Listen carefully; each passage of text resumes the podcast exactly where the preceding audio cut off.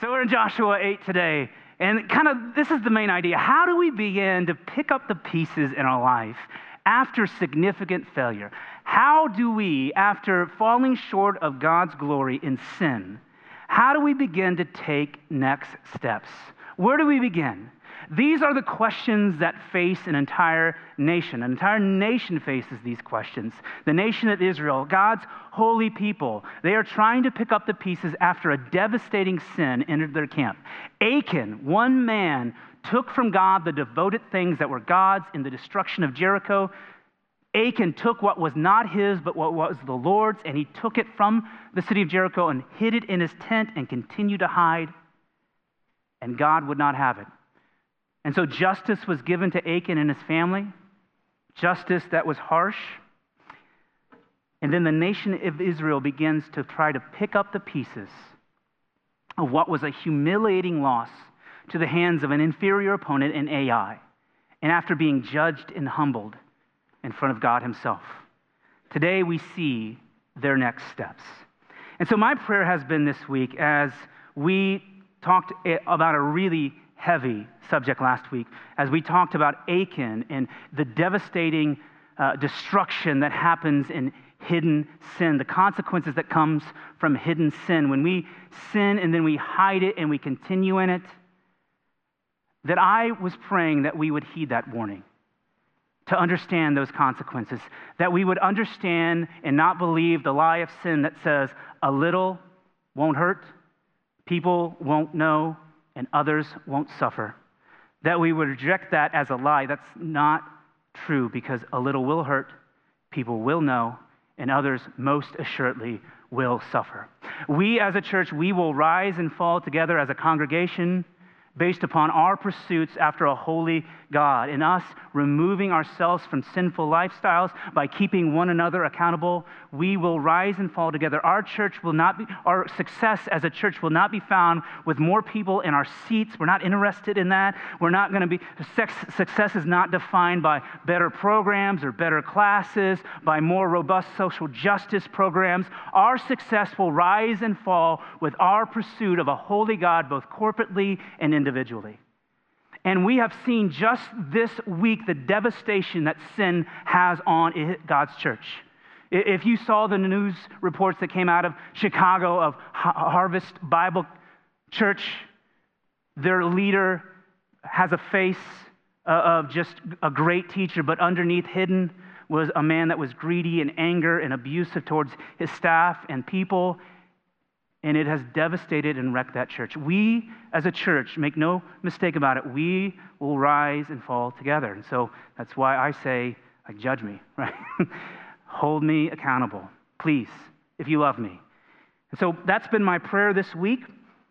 And in that prayer, my, my hope is that we would confess those things like Achan did in, face, in the face of even deadly consequences. Achan confessed, I have sinned that we would begin to seek new desires, to be accountable, and we would seek God's mercy.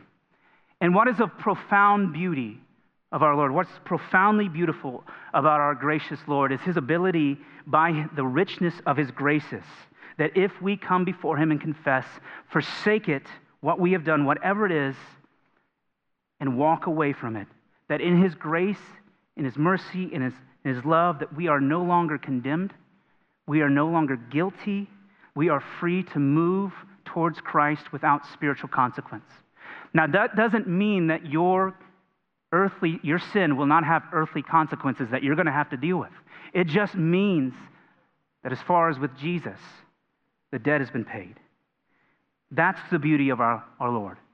He can take the most wicked sin, the most hurtful things in our life, and, and through His grace and mercy, He can bring great glory to His name as we humble ourselves in front of Him.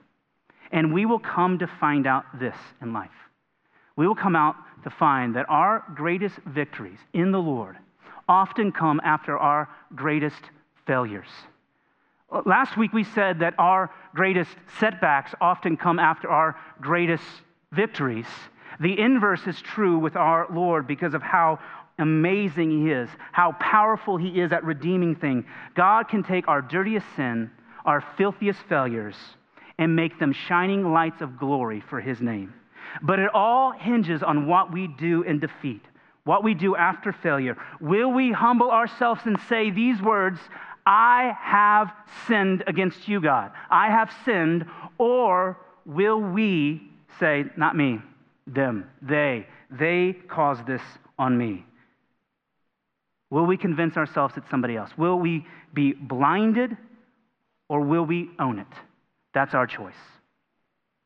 I love these words from a guy named F.W. Robertson. He was a, a British Bible teacher, and I'll just go ahead and refuse the desire to speak in a British accent right here because it's easy for me to want to do that. But he lived around 1850. He was teaching at Wake Forest. Uh, around the time of the Civil War, and he was giving a, series of lectures on the book of Joshua. And he said this right after the fall of Achan in one of his, uh, uh, his lectures. This is his quote. He said this Life like war is a series of mistakes and he is not the best Christian nor the best general who make the fewest false steps. Poor mediocrity may secure that. But he is the best who wins the most splendid victories by the retrieval of mistakes. Forget mistakes, organize victories out of mistakes. And so, friend, quite frankly to you, as long as we remain in this broken world with broken flesh, we will have failure as a constant partner. But rather than just minimizing it and accepting it, let us who trust in Christ see the beauty of a life that leverages it to redefine, repattern, and renew our lives through His strength. Because failure isn't failure when it's leveraged by a cosmic God for the growth of His people and the glory of His name. And so let's lean in our text today in Joshua 8 and see what we find in wisdom here. Starting in verse 1, just verses 1 and 2 here today. Says this And the Lord said to Joshua, Do not fear and do not be dismayed, taking all the fighting men with you, and arise, go up to Ai. See that I have given into your hand the king of Ai and his people, his city, and his land. And you shall do to Ai and its king as you did to Jericho and its king. Only its spoil and its livestock you shall take as plunder for yourself lay an ambush against the city behind it. And so, immediately after the devastation of the sin of Achan, God's anger turns away from the nation of Israel. And what is the first thing that God says to his people? The first thing he says to Joshua, he says, Do not fear and do not be dismayed. Out of the depths of embarrassment, Joshua in dealing with the issue of sin and dealing with it in front of God, that embarrassment is turned to encouragement. That the sun has come out after the thunderstorm, that harmony has been restored. What a nature that our God has. What a nature that our God has, that when we earnestly deal with the failure of sin in our life, that instead of condemnation, that He would be just in giving us, what we can find is encouragement. We find mercy and assurance. That's of great comfort to me. And so in this text, God confirms his favor on his people. He reveals to them, much like Jericho, hey, look, guys, it's yours. I've handed you the city, everything in it. And then God lays out this battle plan. It's an ambush. This time, the victory is going to be decisive. He's not going to mess around here. He wants total victory. And so he gives Joshua this battle plan. And then for the next 30 verses in Joshua 8, it lays out the setup, the attack, and the aftermath of the second battle of Ai. And so as I read this text this week over and over, I just thought it would be more uh, beneficial for us to, for me to illustrate how this attack worked out because I think that there, uh, in surmising it, there are things that we can learn from the way that God attacked Ai here.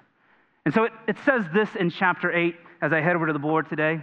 I love going over to the board. Uh, don't have my professor's coat on today. But it says this in chapter 8 that Joshua uh, is to take all the men. All right? And this is in direct contradiction to what happened in the first attack. Right? Overconfident men said, hey, just a few. We just need a few thousand. No, God says all. I want everybody. I don't want to leave any doubt.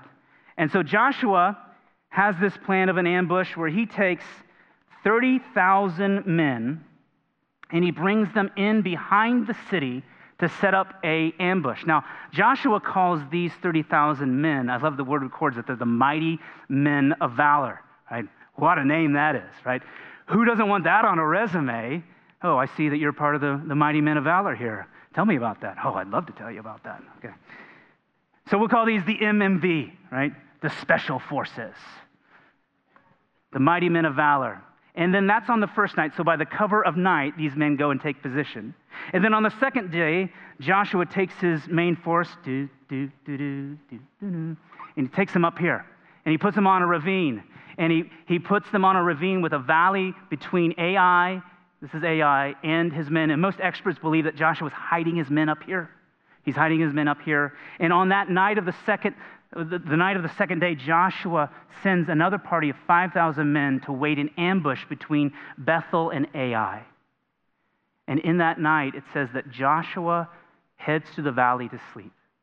And so Joshua goes down in the valley here, and he's doing this to be noticed. As dawn comes, watchmen from the city of Ai notice that Joshua is down there. They alert the king, and it begins. The king alerts his army, and at that very moment, Joshua's army comes out onto the field in the same manner in which they came out the very first battle. And seeing that, the king of Ai reacts the same way, and he brings his men out. Joshua's men then begin to charge up this incline, and then they turn, like they did in the first battle. And in that moment, the king of Ahab, Ai sends all of his men out of the city in, towards Jericho or towards the men of Israel. And then Bethel, the town of Bethel, sees this chance for a great victory and they come sprinting in to save the day, right? And then in that moment, the trap springs open.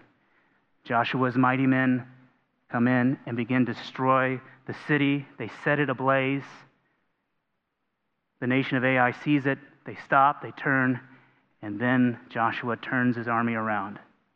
The men from the city who had destroyed it come fleeing out. The ambush group here between Bethel and Ai turn, and they're stuck.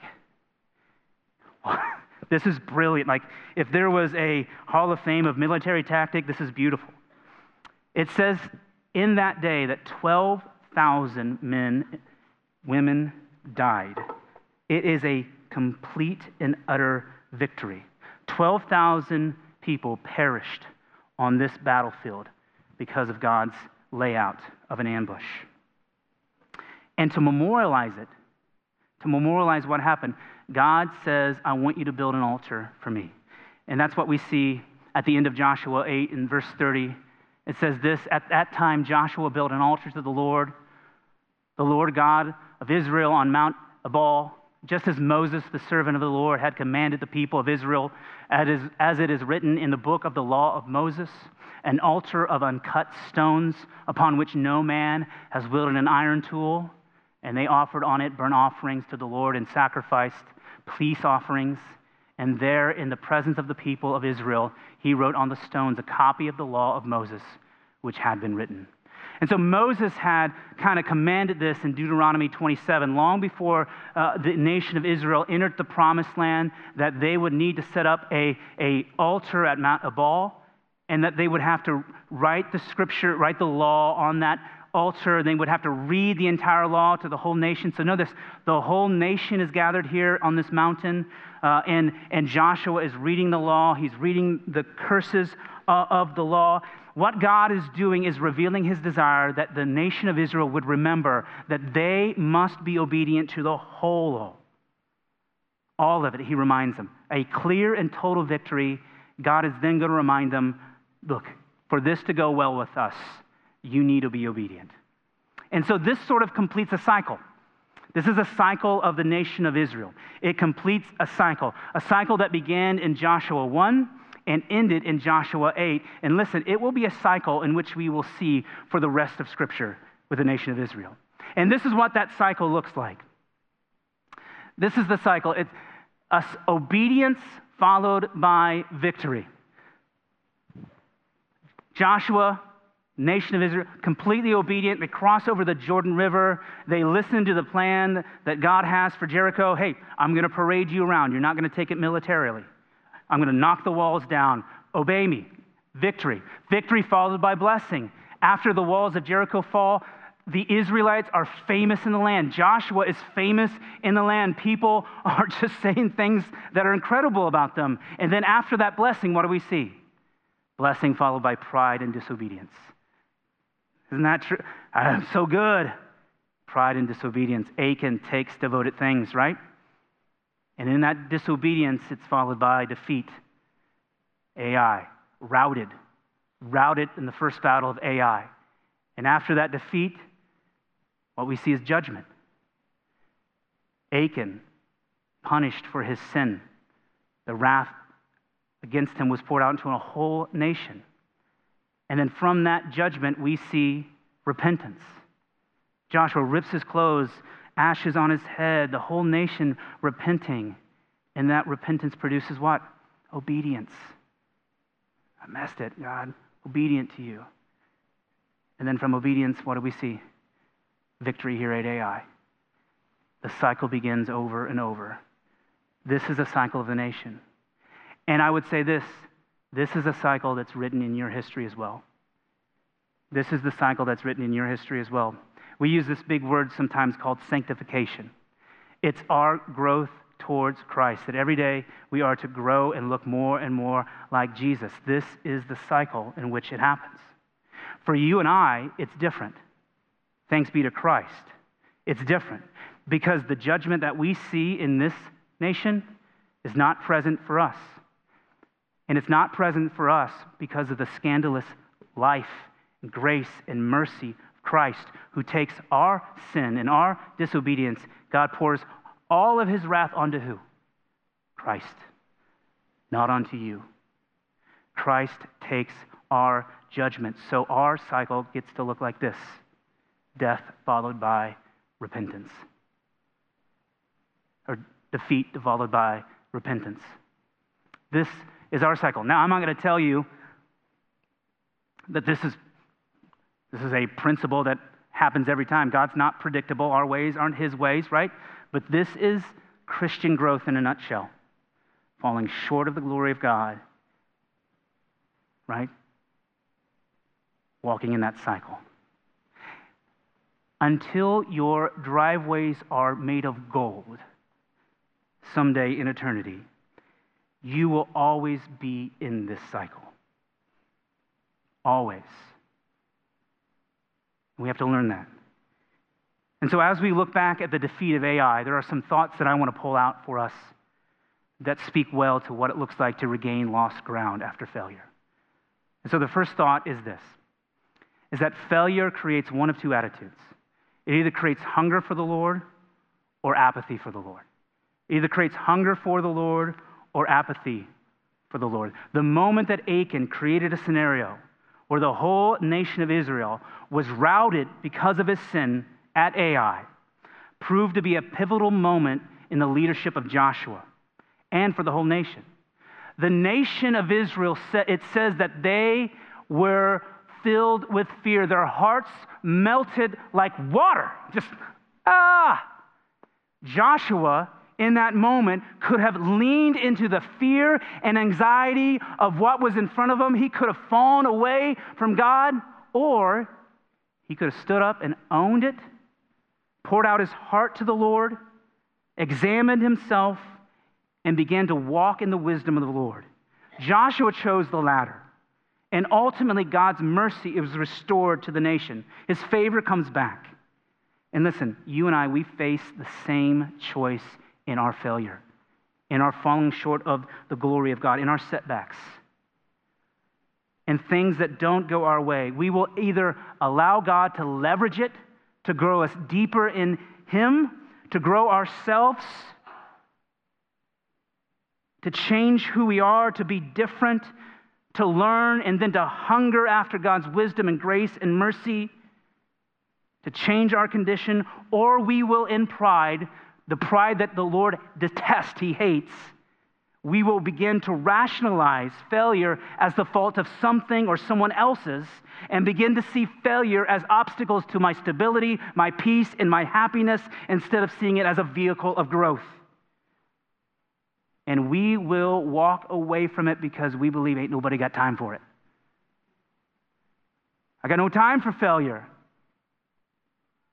And it's sad because we will miss opportunities in our life that the Lord wants to use to grow us into the people that He's created us to be for the purposes that He's designed us for.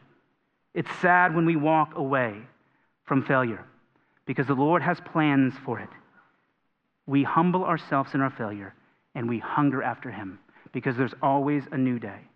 Think about our marriages those who, who are married, maybe you have heated discussions in your marriages. I'm sure that never happens to people in this room. But in those scenarios, in those moments, we can either own what we can, which is the Christian response, owning what we can. Not every scenario is 100% somebody else's fault. Owning what we can and seeking the Lord in His wisdom of where we have fallen short and through his grace and his mercy, desiring something different. Or, or, which happens, we can pin all of it onto our spouse and create scenarios where we believe that our spouses are just keeping us from being happy. Keeping me from being happy, they're an obstacle to my happiness, and we can grow apathetic to the oneness that the scriptures write about for marriage the oneness of a committed relationship in Christ that allows failure and growth to happen because of who Jesus is and us owning our stuff. Two attitudes hunger or apathy. Which do we lean into? And I want you to know it's informed by this thought. The second thought is this is that failure in God doesn't undo what God has promised.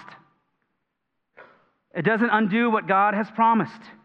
Just because you failed and sinned and fallen short doesn't mean it's over. In Christ, we have new mercies. This setback in Achan, sure, Achan was his life was taken, but it did not undo the promise that God had for the nation of Israel to give them the land that He promised them, the land of milk and honey. God made a promise to them and he saw it through. What is the first thing that God said to Joshua? The first thing afterwards do not fear, do not be dismayed, I am with you. And the same is true for us who trust in Christ, those of us who are committed to Christ. He has made promises to you promises to you that you can take to the bank. Like First John says this that if we are faithful to confess our sin, that our Lord is faithful to forgive them, he will remove our unrighteousness. In Philippians 2, it says, I am confident of this, that the God who began a good work in you will see it through to completion in the day of Christ. Why are we still groveling in our failures? Get up, beloved. Get up.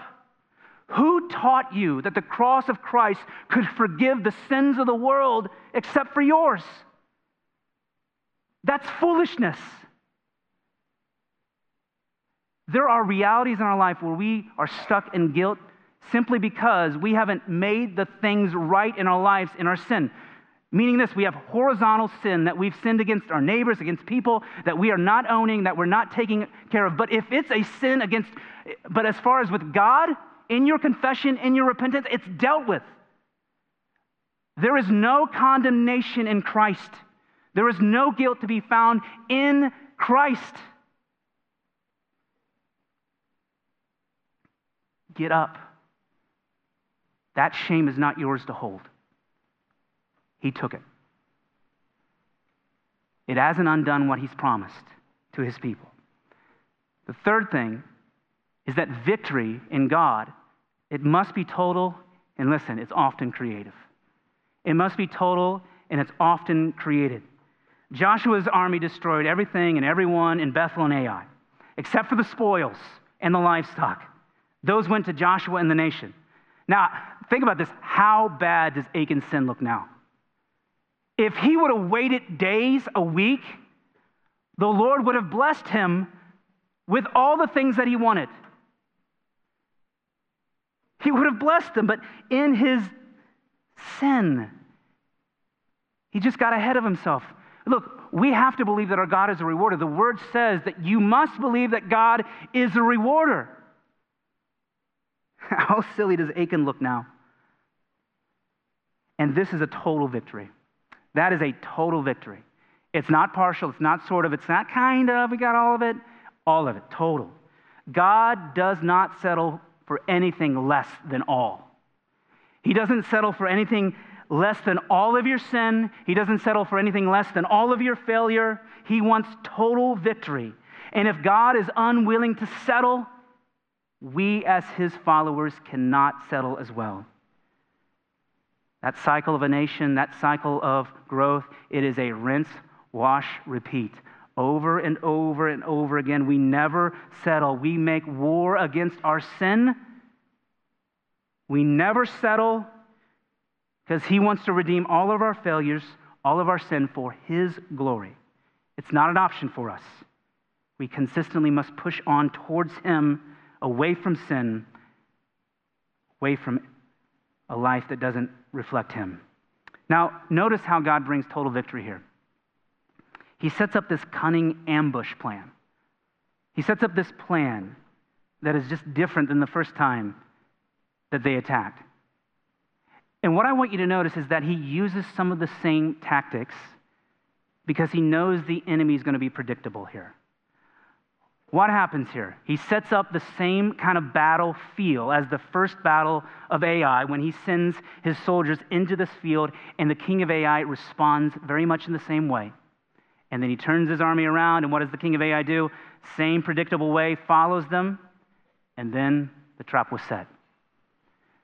Joshua knew his enemy was predictable. And listen, much like Joshua's enemy, our enemy operates with the same predictability. Listen, you don't war against flesh and blood. We are not enemies of one another. We war against the rulers and the authorities, the cosmic powers of the present ages of darkness, against the spiritual forces of evil in the heavenly realms. We are not each other's enemies, but we have an enemy that's predictable. Your enemy knows how to attack you. Your enemy knows your buttons. For me, for years, it was the same thing. You're not good enough. Nobody likes you. It's going to fail. Did it ever deviate from that? Same thing. And I desire to change, but my tactics never did. And what's that line said that if, you're going to do the same things, why do you expect different results? Listen, our Lord's a creative Lord. He has given us an abundance of tools and mercies and riches and grace to have total victory in our lives. Why are we trying to do the same things to defeat the things that have been killing us? You have a creative God. If we are trying to do the same things to defeat the enemy in our lives, you really don't want victory. You kind of want it, but you don't really want it. Be creative here. Confess your sins to one another. I know that sounds foolish, but build a plan with people. Build a plan that will attack the enemy in his predictable assaults to you. You have his permission to do it. And the last thing that I want to bring to you in thought is that victory is God's to own and yours to claim. Like, look, it's just not you. Let's just get, if one thing I will say to the end of my days is like, you're just never going to be good enough to deal with the sin in your life. You can't through effort. You can't through struggling and trying. It has to be through the Lord, and He has granted you the victory. If, if, if Christ died on the cross, He did it because He needed to atone for your sin. He needed to deal with your sin, which means this you couldn't. So quit doing it. He has the victory. You get to claim it. The reason that, that uh, Joshua is to take these altar of uncut stones, it says, not touched by a iron tool of a human hand, is to make his people remember no human did this. I did this. You are not responsible for this. You get to claim it, but I will do it. I love that about our Lord. You get a victory that's already granted to you. You get to claim it. You did nothing to earn it, He did it for you. So, victory in God is His to own and ours to claim. And so, just a few thoughts to wrap up here. What great news is it, guys? What great news is it for us that in our failure, that it will not be our demise? That doesn't mean that we just continue to walk in them like, oh, willy nilly. It just means that when we do, as we strive to follow Him because of the grace of our King and the mercies of His love, and falling short of God, He's dealt with it. And we can use those failures to lever, leverage growth and character in our lives for His glory and our benefit. What a great God that we have to take something so heinous like the sin of Achan and restore hope to his people. And he can do the same thing for you wherever you're at. Don't believe that he, he can't. He will. Would you pray with me?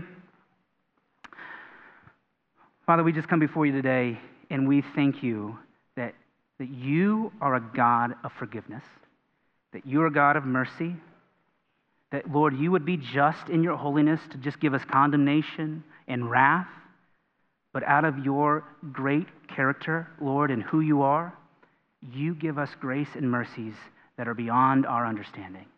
And so, Lord, will you help us to get up in our failures, to walk into your wisdom, to expose ourselves to you, Lord, to confess it, and, Lord, to believe with all of our hearts that you've dealt with it, that there are new mercies for us every day that we can walk in victory even though we have failed, not because of ourselves and our efforts, but only because of Christ. And it's in his name, Lord, in Christ, that we pray all these things. Amen.